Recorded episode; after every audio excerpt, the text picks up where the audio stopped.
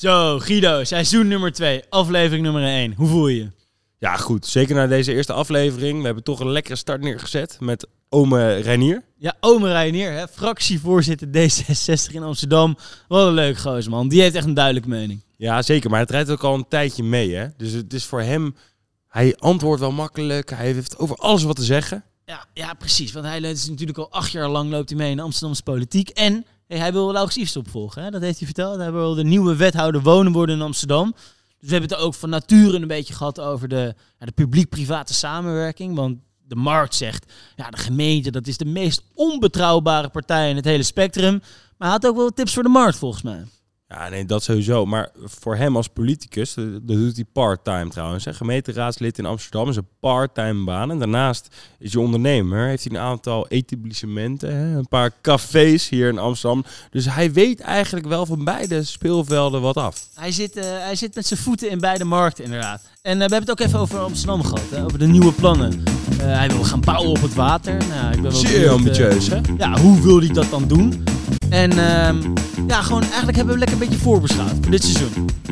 Zeker, dus eh, ga het zien. Tegenwoordig een vastgoedmarkt podcast. Ja, je hoort het allemaal in de Vastgoedmarkt podcast. Jong geleerd. oud gebouwd.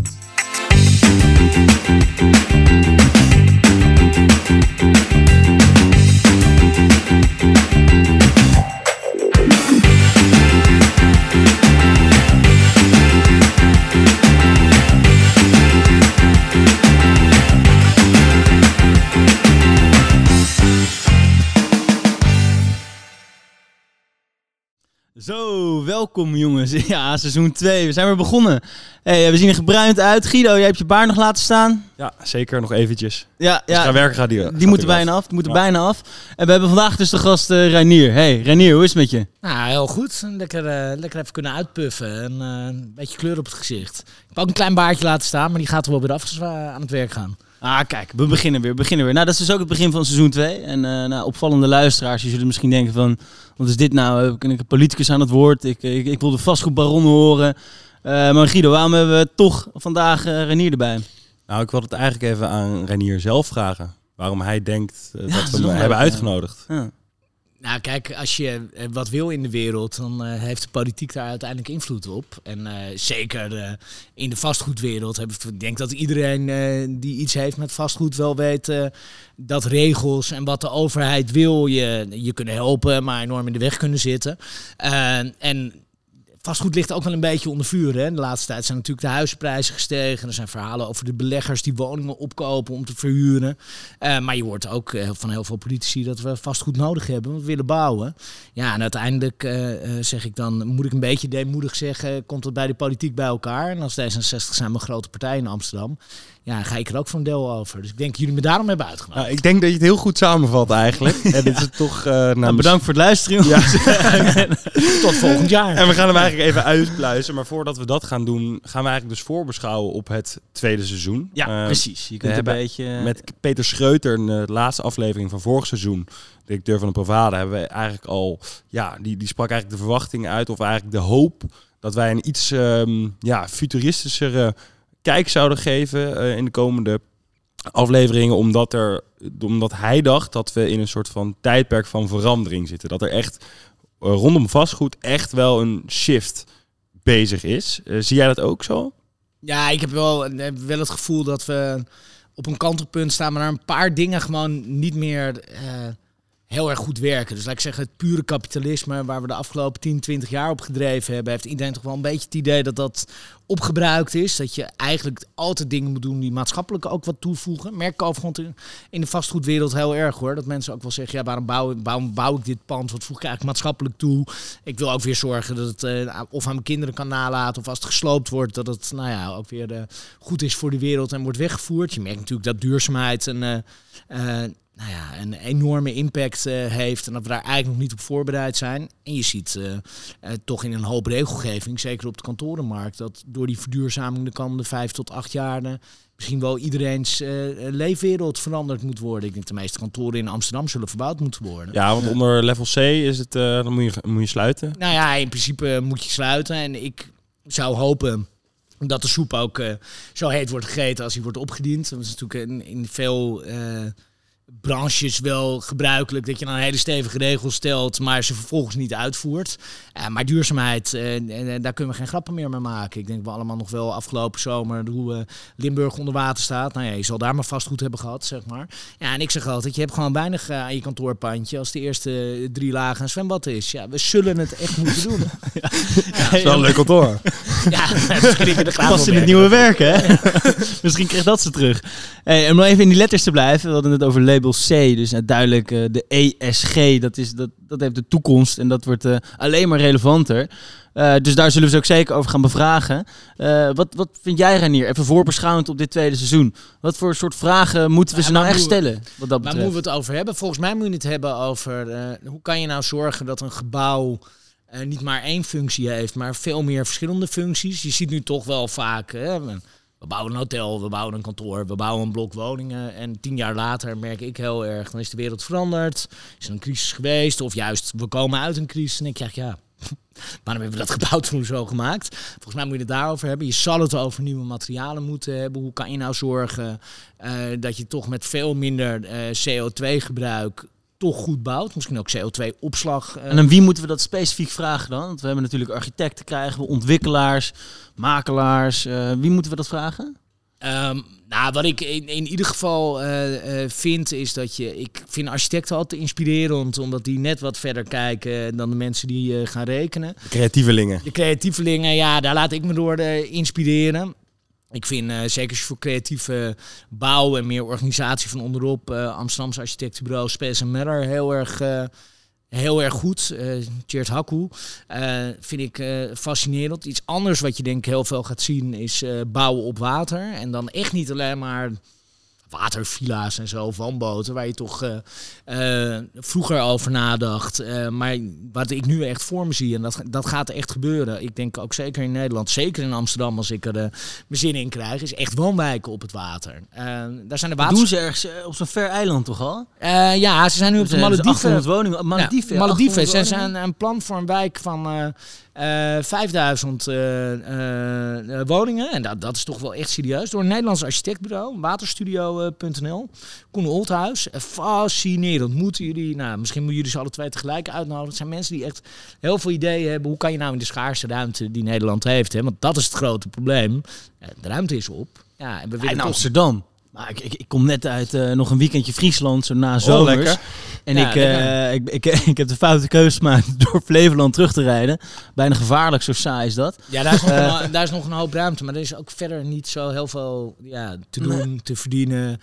Eh, en je ziet toch de grote trek naar de stad. Ik denk, je zal zien dat steden zich toch meer gaan omvormen eh, naar metropolen. En dat landelijke gebieden eh, en misschien toch meer gebruikt worden als wateropslag, als natuur.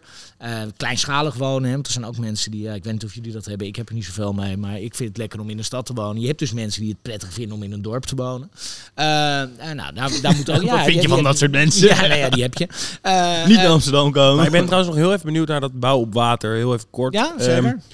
Is dat echt net, net zoals een boorplatform op water wordt gezet? Of windmolenparken? Dat het echt een soort van stijgervorming bijna is? Of hoe dus eh, moet ik dat voor er zijn, er zijn een eh, eh, paar ideeën. Dus wat ze op de Malediven hebben bedacht is inderdaad wat eh, ehm, eh, platforms op het water leggen waar je de woningen omhe omheen zet.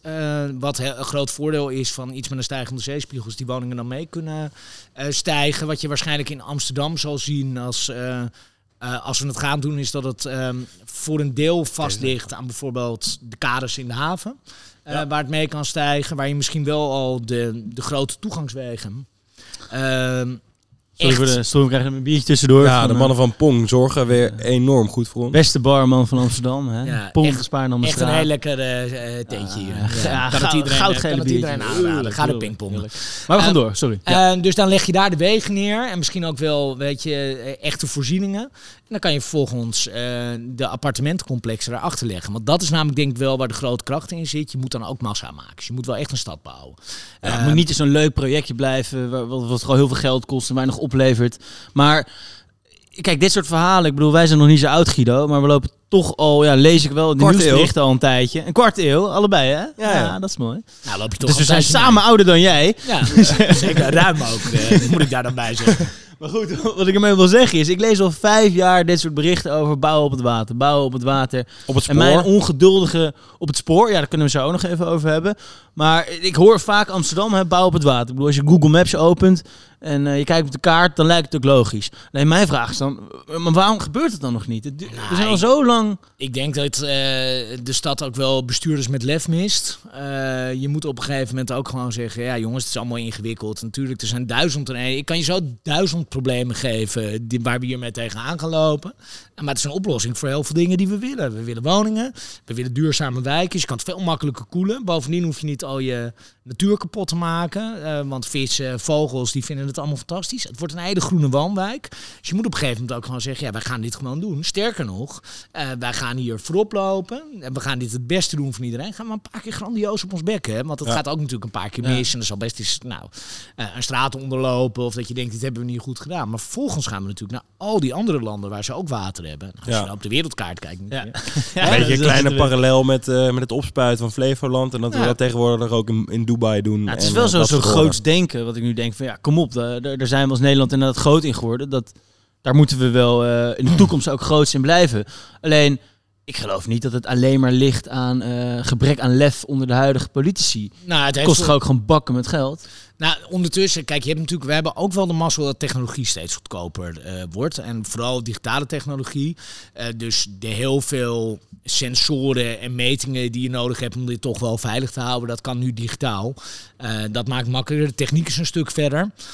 dus dat betekent dat je ook veel makkelijker die drijvende plateaus kan maken. Dat ze ook echt eh, blijven liggen. En tegelijkertijd is de urgentie ook groter. Want mm, zeker als ik dan Amsterdam ik verder weg het meeste verstand van. Je zei in Friesland nog ruimte zat. En Amsterdam begint de ruimte wel echt op te eh, raken. En dat is natuurlijk standaard de economie. Hè? Je begint eerst op de plekken die het makkelijkst zijn. Zolang je nog ruimte hebt. Laaghangend fruit. Eh, laaghangend Ja. fruit. Nou, dan ga je eens eh, naar de banaan in het midden. Maar tegen die tijd je denkt, nou, we gaan die kokosnoot boven plukken. Ja, dat, dat duurt gewoon even. Ik denk dat we daar nu aan toe zijn. En ik vind dan ook dat als je ziet, als die stip aan de horizon dat het er komt, eh, dan moet je er ook eh, gas achter zetten. Dat hebben wij als Nederlanders natuurlijk altijd gedaan. Hè? Op het moment dat we een kans zagen, dan sprongen we er vol in. Ja. Oké, en als we nog heel veel het laatste nou, profetische stukje, misschien voorbeschouwend stukje. Ehm, we zeiden net al, duurzaamheid is al redelijk geïntegreerd. Er zijn architecten veel mee bezig, ontwikkelaars waarschijnlijk veel mee bezig, huurders eh, ook. Maar wat zijn nou, misschien niet op duurzaamheid hoor, maar welke speler moet volgens jou wel even bij de les gegrepen worden op dit moment? Van hey, hier... eh, Woningcorporaties. woningcorporaties. Ja, dat zijn echt eh, wel de underachievers eh, van de vastgoedmarkt. En De- dat is in... eh, Je loopt toch zoveel te verduurzamen? ja, met woorden. Maar ik zou het prettig vinden als ze het ook met daden doen. ja. Eh, kijk, ze hebben ongeveer de helft, het is iets minder hoor, 40% eh, van het vastgoed in Amsterdam. En het is natuurlijk voor een organisatie die is opgericht om het maatschappelijk nut toe te komen, ja, moet je daar voorop durven lopen. En ik vind dat ze dat zelf moeten doen. Hè. Ik bedoel, ik vind ook dat de overheid daarmee moet helpen. Je moet dat subsidiëren. Eh, maar ik eh, hoop wel dat corporaties eh, zich niet meer verzetten zoals ze de afgelopen jaren hebben gedaan. Vooral barrières opwerpen. Als onze huurders moeten niet te veel betalen. Wij kunnen het niet betalen, want de verhuurders heeft gewoon zeggen, ja, wij vinden het ook. En dan niet met de mond, maar met concrete daden. Dus één ding wat ze kunnen doen, ze hebben heel veel daken. Daar zouden ze allemaal zonnepanelen op kunnen leggen. Zou echt helpen. Maar goed, om even terug te haken op wat je zei over, over de corporaties. eh, en dat is dat je zelf wethouder wil Ja. worden. Ehm jij hebt je ook wel duidelijk uitgesproken over dat je eigenlijk vindt dat eh, corporatiewoningen misschien verkocht moeten worden. Dat het geld moet worden ingezet om ergens anders corporatiewoningen te bouwen. Zeker. En meer middenhuur. Dat zal niet lekker bij ze zijn gevallen, vrees ik. En als je dan ook nog zegt, als er één partij is die meer moet doen in de verduurzamingsslag, zijn het de corporaties. Eh, kun je ze nog wel goed te vriend houden dan? Gaat, dit je niet problemen opleveren als je eenmaal op de pluggen zit? Nou, ik ben niet op de wereld gezet om eh, corporaties te vriend te houden. Ik vind dat we eh, moeten zoeken waar we, waar we elkaar kunnen helpen. Eh, het grote voordeel is, corporaties verkopen zelf best graag hun woningen, want dan kunnen ze weer nieuwe bouwen. Dus daar gaan, we, daar gaan we elkaar wel vinden. Corporatiebestuurders weten van mij dat ik vind dat ze voor duurzaamheid te weinig doen. En ik schat, kijk, ik wil me best inzetten hè, voor... minder verhuurdersheffing. Overigens krijgen ze voor verduurzaming en bouwen best, best goede korting. Eh, ik wil me graag inzetten voordat jullie meer eh, eh, willen doen eh, en mogen doen in dat middensegment. Ik denk dat het gewoon heel nodig is. De corporaties zijn opgericht vroeger. Hè, Rothschild, toch een van de eerste corporaties. En daar zijn ook wel allemaal dingen echt misgegaan. Maar die nieuwe bestuurder, Hester van Buren, als jullie echt iemand zou ik zeker uitnodigen. Vind ik een van de beste corporatiebestuurders eh, Noteren we. van Ja, Nederland. Echt, Ja. eh, en, en daar, daar mankeert helemaal niks aan. Fantastische brede visie op haar, hun maatschappelijke rol.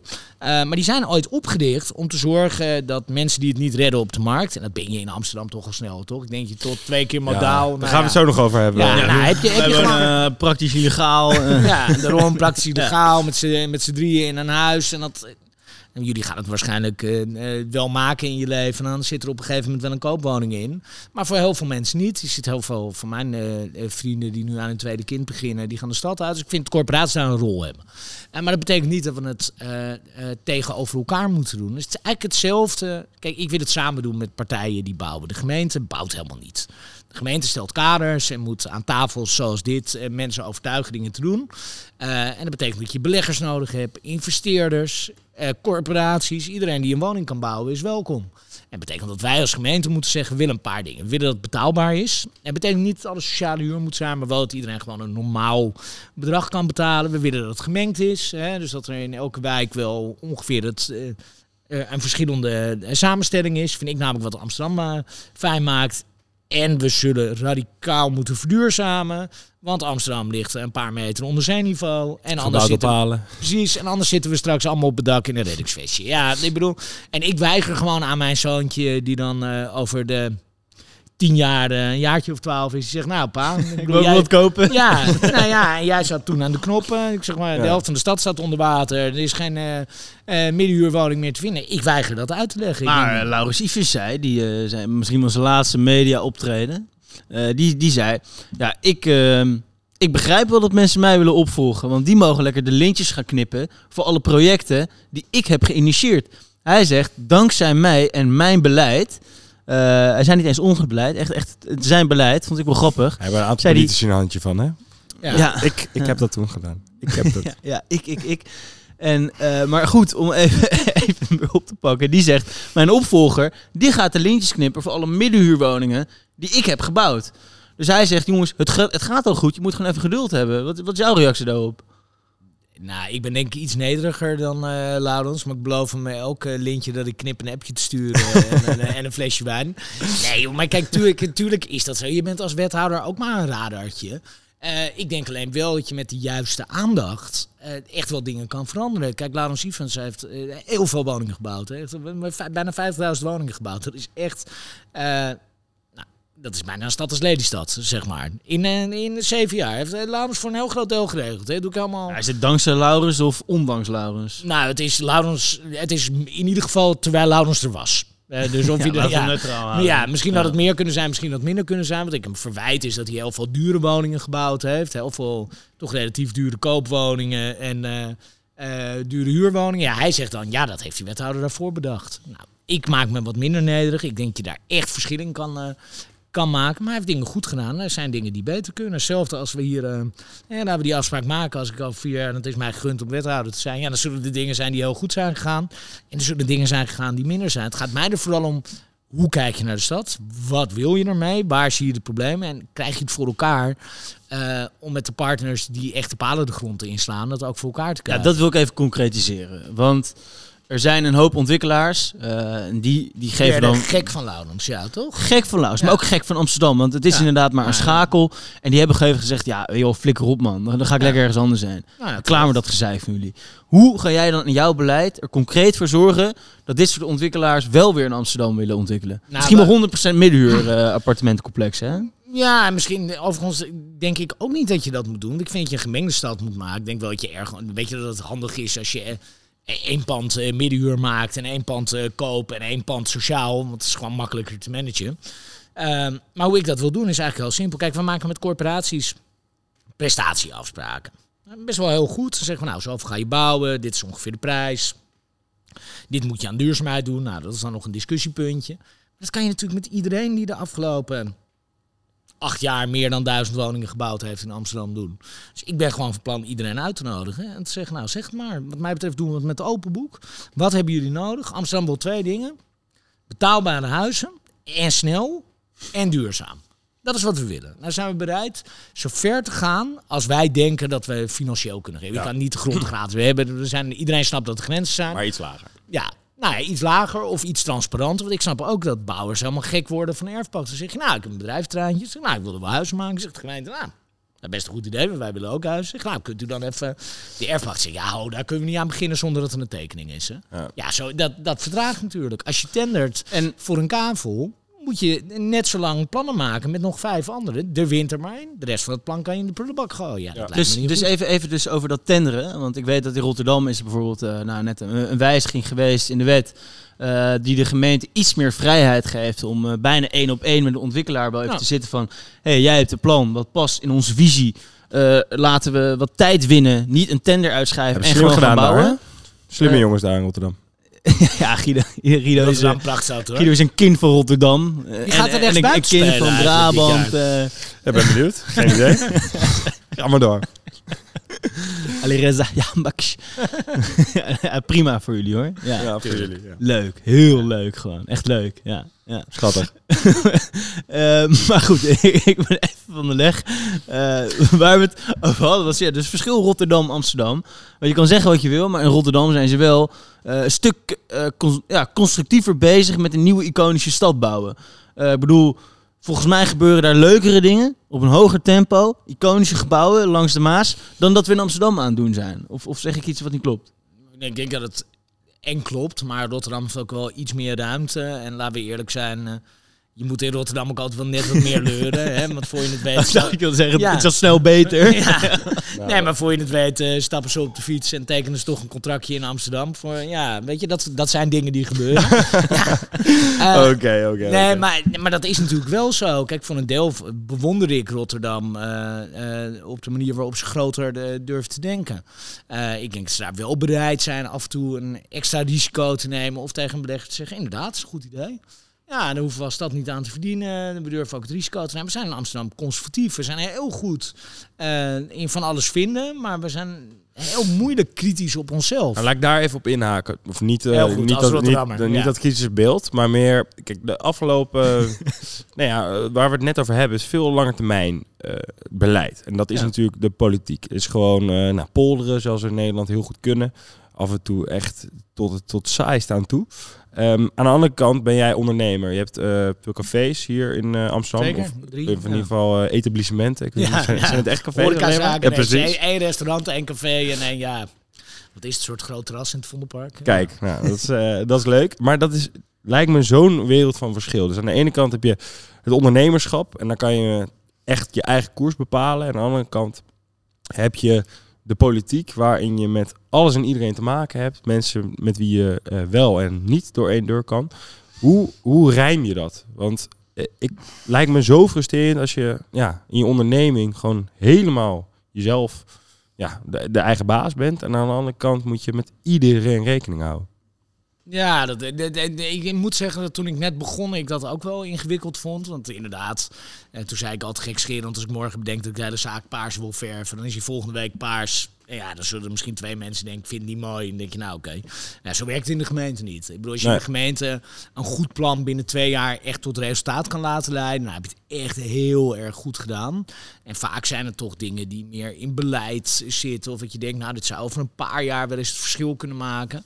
Eh, maar het is wel heel belangrijk. Eh, je, moet ook, je moet je zien, zo zie ik mezelf in ieder geval, toch ook een beetje als een, een schakel eh, in het bouwen van een stad. In, het, in Amsterdam mooier maken. Ik hou enorm van de stad. Maar omdat je de andere kant ziet, omdat je geen beroepspoliticus bent geworden vanaf het eerste moment, dat je dan ook de andere kant hebt gezien? Nou ja, ik hoop heel erg dat ik nooit politicus zal worden. Dat ga ik denk niet helemaal tegenhouden. Zeker niet als ik eh, straks wethouder mag worden. Maar ik hoop wel een bepaalde, ja, weet je... Maar dan meen je eigenlijk politicus, toch? Als eh, je, want wethouder, kijk, gemeenteraadslid is een part-time je is een baan. part-time baan. Dus Maar wethouder- werk er echt naast. Nee, de wethouder ben je wel fulltime politicus en bestuurder. Ja, Eh, maar ik hoop mijn ondernemende mentaliteit wel vast te houden. Maar ik denk dat elke ondernemer weet. En daarom vind ik het eigenlijk niet zo'n groot verschil met politiek. Kijk, als jij helemaal voor de troepen uitloopt hè, en je gunt anderen nooit wat, dan wordt het nooit een succes. Misschien wordt het op korte termijn dan een succes. Hè. Steek een paar miljoen in je zak. eh, eh, maar op eh, ondernemerschap. ja, op ondernemerschap. Nou, bijvoorbeeld Siebert. Hè. Nee, bedoel, maar die gaat, ja, maar Om maar even iemand te noemen. Siebertje, ja, maar die gaat natuurlijk... Iversje. Ja, maar die gaat natuurlijk nooit meer een, een andere baan vinden. Die kan met dit geld, en dan kan die denk ik we- wel lang op Ibiza verblijven, moet ik zeggen. Eh, eh, maar iedereen weet, weet je, ik heb cafés. Ik weet ook als ik ruzie maak met mijn buren, dan heb ik gewoon een, een verschrikkelijk jaar. Dan gaan ze altijd klagen. Ja, Als mijn personeel het niet fijn vindt om met ons te werken, dan hebben we geen mensen. Als de leveranciers niet meer willen komen, dan eh, hebben we geen spullen. Dus je probeert altijd samen te werken. Maar dat betekent, maar in die samenwerking, dat je op een gegeven moment denkt, ja, maar het moet ook wel resultaat hebben. We moeten ook vooruit. En ik ben ook verplicht, eh, zeg maar, een beetje zorgvuldig om te gaan met het geld van mensen. En dat je snapt dat bijvoorbeeld mensen die bouwen, investeerders, beleggers, ook gewoon een boterham moeten verdienen. Dat snap ik. Ik snap als ondernemer dat als een eh, belegger zegt, ja, weet je, ik bedoel, ik kan zo... eh, nou, ik kan tot 3,5% rendement. Dan denk ik als ondernemer, nou, daar zou ik het niet voor doen. Ja, Maar en eh, heb je, loop je er ook wel eens tegenaan, eh nou, als dan even de beroepspolitici die misschien vanaf Ja. hun eh, 25 met niks anders bezig zijn geweest, bijvoorbeeld, ehm, nou ja, regels willen invoeren wat voor de ondernemer slecht uitpakt, dat je denkt van, ja, wat weet jij hier nou van? Ja, zeker. En ik, eh, ik vind dit, di- dit blijft een moeilijke discussie. Want ik vind als je eh, als politicus een regel wil invoeren, dat je heel goed moet nadenken wat het effect is. Ik ben econoom van huis uit. Dus ik probeer altijd wel na te denken, oké, als we deze interventie doen op de markt, wat is dan uiteindelijk het effect op de markt? Ja. Ik vind dat dat misschien wel eh, te weinig gebeurt. Eh, tegelijkertijd vind ik wel dat je als overheid echt wel duidelijke kaders moet stellen.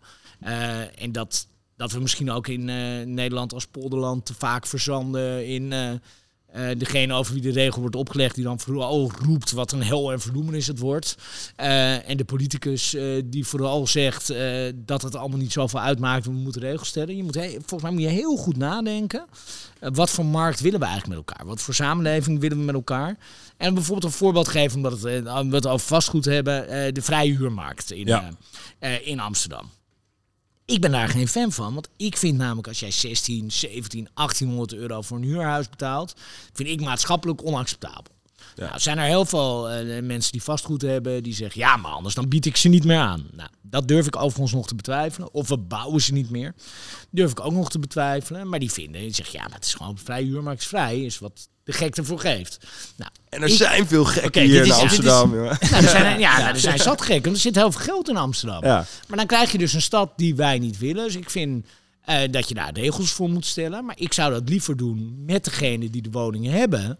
eh, dan ze zelf bedenken. Ik denk dat een bepaalde huurregulering heel goed zou zijn. Ik denk dat een bepaalde woonplicht eh, heel goed zou zijn. Om toch de mensen die veel woningen kopen en dat verhuren. Wat nu mag, hè. Dus ik veroordeel dat niet. Want gewoon slimme ondernemers. Ik vind het ook niet object of zo. Ik vind het alleen voor de bigger picture niet goed. Ja, want het brengt me eigenlijk wel een beetje op het punt dat wat we ook wel veel merken. Want we hebben eigenlijk tot nu toe bijna alleen maar eh, mensen echt uit de markt Ja. eh, te gast gehad. En die lopen altijd te wijzen naar, naar de politiek. En, en ik als ja, jong beginnend iemand vind er vaak wel veel waarheid wit- in zitten. laken ben jij. Ja, als onbeschreven blad.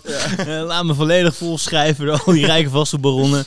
Eh, Heel goed. Nou, beetje tegendruk. dan gaan we er niet even kapot maken. maar nee, eigenlijk is de vraag... eh, dus het volgende, dat zij geven altijd aan... Kijk, de gemeente, dat is echt de meest onbetrouwbare partij in het hele vastgoedproces. En ze hebben daar eh, ja, veel eh, tussen haakjes terechte kritiek op. Ehm, maar om even constructief, eh, wij zijn jong en constructief toekomstgericht... eh, te kijken, wat, wat, wat, kunnen, wat vind jij als politicus, die ook met een been toch wel meer in de maatschappij staat dan anderen, wat die vastgoedontwikkelaars en, en vastgoedbaronnen nou kunnen doen? Welke duit moeten zij in de zak doen om de samenwerking te verbeteren? Nou, kijk, ik denk dat je, eh, dat je overal ziet dat de politiek pas regels stelt op het moment dat ondernemers het uit de klauwen laten lopen. Wij zijn Airbnb eh, pas gaan eh, beperken toen het echt al misging. We zijn ook uiteindelijk pas een woonplicht eh, gaan invoeren. Wat er nu gaat komen, ook in de landelijke politiek. Op het moment dat we zagen dat er echt te veel woningen werden opgekocht. En voor veel geld wel werden verhuurd. Het ingewikkelde is natuurlijk. Kijk, als particulier denk je, oh, dit is een kans en ik snap dit. Ik bedoel, ik heb ook vrienden die een, een pandje gekocht hebben en dat voor de echt nou, oh, serieus geld eh, verhuren. Ja. ja, het mag. Eh, ik denk dat grote eh, vastgoedontwikkelaars er goed aan zouden doen voor op te lopen. Dus eigenlijk te voorkomen dat de politiek regels moet stellen. Eh, en dat kan, dat kan door transparantie naar de politiek. Daar is misschien niet iedereen gebaat bij, maar ik ga best wel veel ontwikkelaars aan. Ik zeg, laat me nou eens je spreadsheetje zien, hoe je het uitrekent. Want ik bedoel, ik hoef niet mee naar huis te nemen. Maar ik gewoon even snap, wat, wat moet jij dan precies verdienen? Wanneer, wanneer werkt het? Eh, ja, en dan moet je wel van mij weten. Ik was een keer op de Provada en toen zei eh, iemand, ja, de marktprijs is gewoon... eh 18, 1900 euro voor een appartementje van 70 vierkante meter. Ik zei, dat kan wel, maar je moet je voorstellen dat bij ons in de gemeenteraad vinden we 800 euro 50 al duur per maand. Ja, daar zit wel een discrepantie in. En je, je moet toch, wij moeten misschien wat meer naar de realiteit bewegen als politiek. Eh, maar het zou zeker voor grote vastgoedpartijen wel goed zijn rekenschap te geven. Wat leeft er in de maatschappij? Want wat er in de maatschappij leeft, is uiteindelijk ook wat er in de politiek leeft. En uiteindelijk ook wat je qua regelgeving gaat beteugelen. En Het is een beetje kip en het ei verhaal wel. Hè? Nou, je moet, je moet naar elkaar eh, toewerken. Kijk, en ik vind zelf grote eh, vastgoedpartijen eh, die roepen: ik heb gewoon recht om zoveel geld te verdienen. Nou, ik, ik Ja, denk dat, we één, ding missen. Misschien wel vrij essentieel. Want ehm, ja, er zijn natuurlijk, we hebben het over gewoon.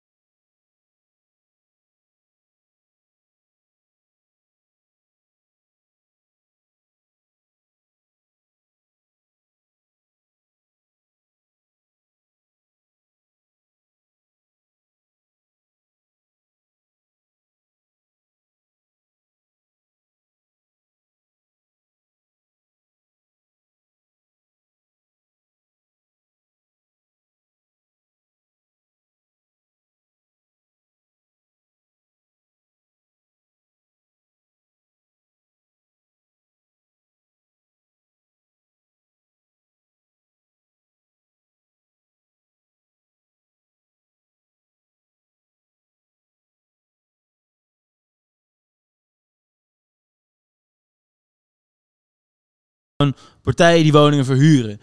Eh, alleen ik vind dat we voor mijn gevoel iets te veel op één hoop gooien Tuurlijk. woningvuurders. Want je hebt gewoon eh, hele respectabele woningvuurders, juist die grote partijen vaak. En die kunnen helemaal niet eh, exorbitante huren vragen, winst maken op hun eh, servicekosten en dergelijke. Want dan worden ze gelyncht. Zij, betalen, ge- zij, beta- zij runnen hun business op pensioengeld, verzekeringsgeld. Dus die moeten dat, die doen dat ook hartstikke netjes. En het zijn juist die particuliere verhuurders, de mensen die door de lage rente wat kopen en denken ik ga er maximaal in zitten. Dat zijn de uitknijpers. Eh, die lopen ook weinig risico om eh, ja, dus, eh, in de media gelyncht te worden. Veel, eh, veel, veel meer verspreid. natuurlijk Maar is het, is het niet gewoon lekker makkelijk om als politiek te zeggen, die verhuurders en, en ik mis bijvoorbeeld wel echt in je verhaal, want ik ben het echt in grote lijnen ook met je Oh, eens nee, en ik denk van, ik ga ja, heel- maar ik mis helemaal- die, die, ja, die, dat je het uit, ja, loskoppelt. Nou, ik ben het helemaal met je eens. Kijk, het grote probleem zijn niet de institutionele beleggers. De Versteda's eh, van deze wereld. Daar zit dit eh, probleem niet. Daar kan je opener eh, mee praten. Met AM, Sintergas, Mea's. Dat zijn echt gewoon hele gerespecteerde partijen. Zoals woningcorporatie, moet ik heel eerlijk zeggen. Die doen natuurlijk ook aan politiek. Zelfs als ik aan politiek doe. Hè, en die hebben een lobby en dat mag allemaal. Dat is hoe de wereld in elkaar zit. Het grote probleem zit denk ik in de... ehm, ja, een beetje eh, de, van de kleine eh, ondernemers die met hun pensioentje één of twee pandjes kopen, die gewoon voor winstmaximalisatie gaan, tot echt wat schunnige eh, partijen, weet je, de Wieberen van Haga's en de Shopper de Pop eh, BV, dat je echt, nou, dat je echt denkt, ja, ik weet niet, ik vind dat, ik vind dat vergaande. Je hebt he- wat dat betreft heel veel gradaties, maar als de grote partijen zouden wedijveren voor regels die hun zouden helpen, ja, dan zou, dat, dan zou je natuurlijk de handen in elkaar kunnen slaan. Dan kunnen we die, ja, ik zeg altijd, kunnen we de vastgoedhufters, dat zijn lang niet alle vastgoedpartijen, helemaal, het is maar een heel klein procentje. Maar je hebt mensen die kopen woningen, maken een illegaal hotel van. Je hebt mensen die kopen woningen en denken gewoon, nou, ik verhuur het voor 3500 euro. Iemand doet het. Als hij er over drie maanden uit is, nou ja, dan doe ik weer de volgende. We zullen van beide kanten daar samen tegen moeten strijden. Want het nadeel is namelijk wat je anders krijgt, is dat wij, en dan geloof ik dat ik de vastgoedmarkt redelijk ken. Maar ik ben lang niet, niet eens zo expert. Misschien niet als jullie. Jullie hebben er veel langer in gewerkt. Zeker niet als mensen die er echt in zitten. We moeten erop beginnen. Ja, dat wij de regels gaan Onterecht gevleid. Ja, maar dat wij de regels gaan maken. Ja, dat, eh, dat werkt niet. Oké, dus als we even uitzoomen op die publiek-private samenwerking, misschien nu eh, buiten Amsterdam zelfs, eh, landelijk. Ehm, dan, zijn er a- afgelopen tijd natuurlijk de huizenprijzen blijven stijgen. Voor starters blijkt het steeds moeilijker om een ja, starterswoning te kopen. Terwijl er heel veel zijn die het graag willen. Ehm, hoofdredacteur van Vastgoedmarkt, uh, Servus van der Laan, schreef onlangs in een artikel dat de aanpak van dus deze stijgende prijzen steeds meer op paniekvoetbal begint te lijken. Ehm dat heeft misschien mee te maken dat bijvoorbeeld de aanpak van, van, van, de, ehm, van de stijging van de huismarkt, eh, bijvoorbeeld die overdrachtsbelasting, daar werd eigenlijk al uit partijen de, uit de markt werd gezegd, doe het nou, nou niet, want dan wordt er met de makelaar een E2'tje gemaakt en het leidt alleen maar tot verdere stijging. Hoe kan het eigenlijk dat daar de markt en de politiek elkaar gewoon niet, nou, misschien niet vertrouwen, niet begrijpen? Hoe, hoe zie jij dat? Nou, in- in- als econoom vond ik eh, de korting op de overdrachtsbelasting ook eh, redelijk naïef. Ja. Ik denk gewoon, ik had gewoon waarschijnlijk. Dom. Ja, ja, ik denk dat Jezus, gewoon eh, echt een blunder. Eh, sommige dingen zijn wel te begrijpen. Tot op zich, bijvoorbeeld het eh, jubeltonnetje. Hè? Ja. ik, ik heb er ook gebruik van gemaakt. dom. Ja. Nou, wij hebben, Nee, maar dat Mas en ik hem dus niet. Dus Ja, dat is een beetje lastig. al die klote lijst, die die Nee, jubeltonnen. precies. Maar, dan is het, dan is het- ja, maar dat is wel, kijk, toen. ik vind het echt een steek hoor. Ik denk even, ja, flikker op. Maar je moet je voorstellen, Ja. in, in, twee, in, jaloers 2000, ingesteld, maar... in 2013, dus toen was ik een beetje eh, jullie leeftijd. Nou, ik stond bij mij in Zuid, hè, de halve straten stonden te koop. Ja, dat je toen zoiets bedacht. Hè, en dat je de overdrachtsbelasting schrappen, was toen best zinnig beleid. Of tenminste, ik weet niet eens het zinnig beleid was. Het was in ieder geval iets wat je kon doen, zodat die woningen verkocht werden. Ja. Eh, eh, het enige nadeel in de politiek is vaak, ja, dat heb je. En dan doet het afschaffen doet natuurlijk een beetje pijn. Hè, dus eh, nou ja, er is weinig politieke partijen die dat... En, eh, wij hebben het ondertussen in ons programma staan. We hadden ook niet meteen. Het is een beetje Eh, anticyclisch en dat is nooit, eh, dat is nooit, wordt nooit goed ontvangen natuurlijk. Nee, precies. En daar zijn, en daar zijn politici ook gewoon niet goed genoeg in. eh, omdat eh, politici voor een deel natuurlijk heel erg bezig zijn met plannen. Mensen zoals ik eigenlijk alleen maar. Voor een deel zijn we natuurlijk ook enorme opportunisten. Ja. kijken ook gewoon wat op dat moment goed valt. En op dit moment is de huizenmarkt, ja, dat ziet iedereen. Iedereen heeft wel een verhaal van iemand die wel tienduizenden euro's heeft overboden. Dus En was nog niet krijgen. en dan alsnog niet Ja. krijgen. Ja, Dus dus het is wel duidelijk. Ik bedoel, qua, qua politiek is het natuurlijk ook een hot item. Die woningnood, dat is, dat is echt het probleem. En eh, nou, vastgoedmarkt, die gaat ook... eh, ze hebben aan het einde van het jaar hebben ze het, Nationaal Vastgoeddiner. En daarin gaan ze echt op zoek naar de redding van de woningnood. Hè? Dus wie is nou de redder? Nou, En als, als we jou vragen, wie, wie is de redding? Wie moet de redder zijn? Uiteindelijk zullen we dat allemaal moeten doen. Ik denk je eh, op zoek moet naar. Nee, weet je wat de redding is van de woningnood? Die hypotheekrenteaftrek afschaffen. Dat is uiteindelijk is dat. Dus eh, toch weer op de politiek kom je eigenlijk Ja, terug. tuurlijk. Tuurlijk, Want, ja, tuurlijk. Ja, maar dat, dat denk ik ook. Zeg maar dat is uiteindelijk dat we daar niet de ballen voor hebben. Dat is, en nu kan het, hè, want wat is de rente tegenwoordig? Nou, betaal je een hypotheek 2,6% of zo als je het niet eens. eh, Ik heb morgen mijn eerste gesprek. nou, dan zet je een beetje rondom daar, eh, rondom daar. Geef ik al een kleine tip weg, maar dan kan je het prima afschaffen. Kijk, toen die rente... Mijn vader vertelt wel eens, van prima eh, pandjes kunnen kopen. Die zei altijd wel, ja, ja, nou vind je het allemaal briljant.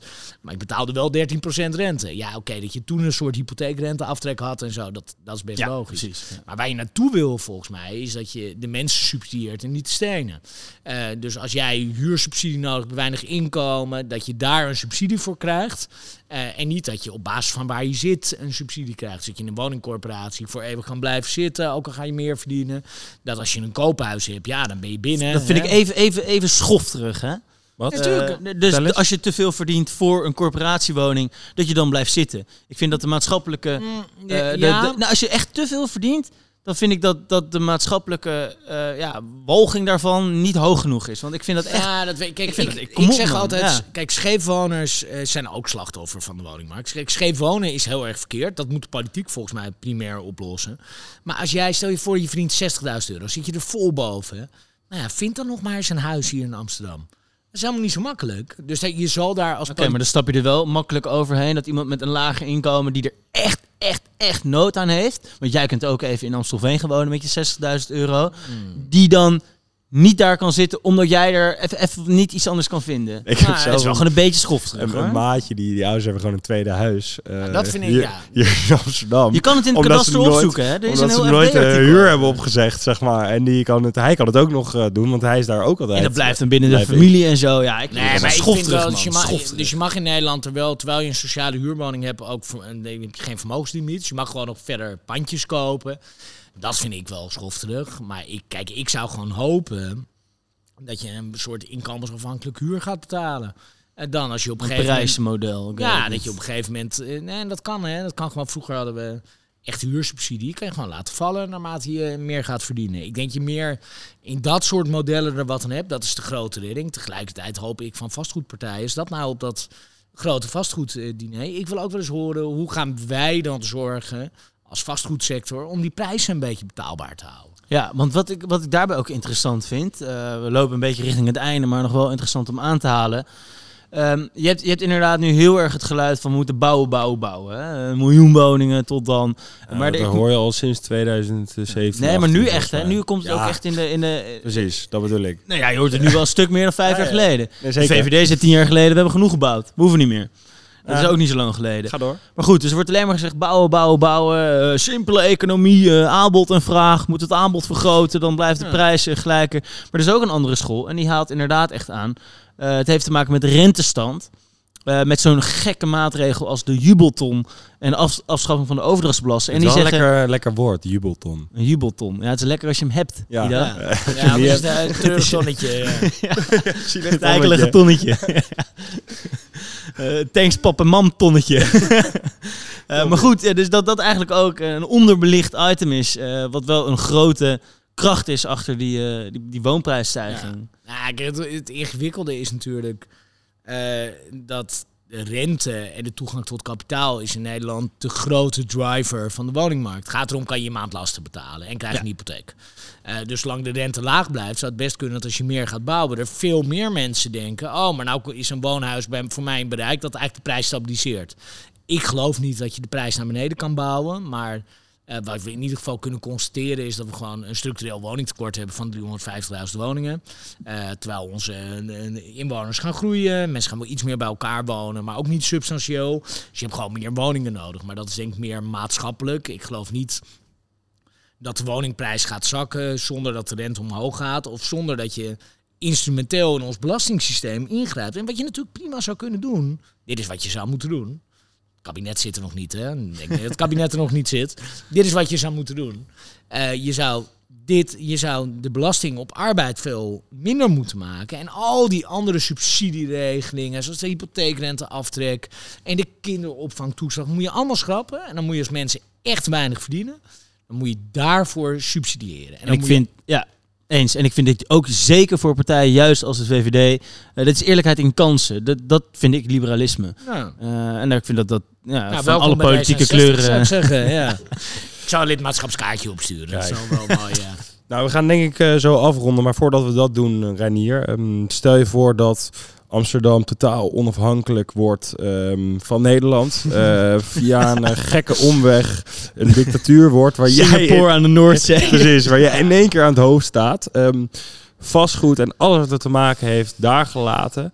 Eh, wat zou je ehm, als eerste regel, dus dan niet iets in het vastgoed of wat ermee te maken heeft, doorvoeren hier in deze stad? Ja, ik wil natuurlijk zeggen Ajax elk jaar kampioen, maar dat is dan bijna automatisch. En Ja, dan wordt een kleine winst. competitie tegen heb je AFC en zo. Daarom. Eh, nee, wat ik, eh, eh, wat ik echt zou willen eh, veranderen. Ja, waar je nu echt zit van jongens, dit, dit, dit is een doorn in mijn oog. Poeh, dat zijn er zoveel. Nou, denk- utopie is het, hè? Het, Ja. het is jouw dictatuur. Het, is, het, het wordt ook niet meer... Nou, Ren Amsterdam wordt het. Ja, Nou precies. ja, dit klinkt als een geweldige plek. Ja, dan moet je natuurlijk al, weet je, dan moet je heel erg kiezen. Maar laten we nou even zeggen dat we de woningnood en duurzaamheid... eh, Armoede op- is er niet. Armoede is er niet Ja. en iedereen heeft onderwijs. Dan zou ik eh, wel graag weer de, de gidsstad worden die we altijd waren. Eh, waar we eh, drugs gereguleerd en gelegaliseerd hebben. Waar je als gay... Weet je, weet, toen woonde je, woonde je toen al in Amsterdam? Ik woon op de reguliers dwarsstraat, Ja? dus best wel Ah, gezellig. Nou, dat is best gezellig. Nee, maar bijvoorbeeld eh, de, de reetveter skater, die vroeger altijd om eh 12 uur s middags rustig in stringetje ging skaten, die dat nu alleen nog in weekenden 's ochtends vroeg doet, daar wil ik weer een beetje naar terug. Dat je op een gegeven moment denkt, we staan in een park, we doen allemaal shirt uit, maakt het uit, eh, goede muziek op, gewoon een beetje dat, dat vrije, vrijbaken, dat progressieve Amsterdam. Nou, als we dat weer eh, terug kunnen krijgen, dat, dat lijkt me fantastisch. Lijkt me een eh, mooie noot om mee af te sluiten. Ja, ik heb er al zin in. Ik heb er al zin in. Danzigland. Ja. Nee, de derde biertjes komen. Kijk, gaan we lekker... Uh, maak nog even straat hier een pomp. drinken. Wes. En hier dankjewel voor deze eerste aflevering. En eh, uh, mooi voorboden. Cheers. Thanks.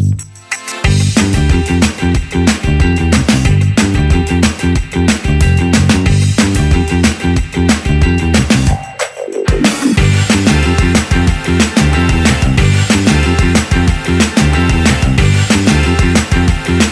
you.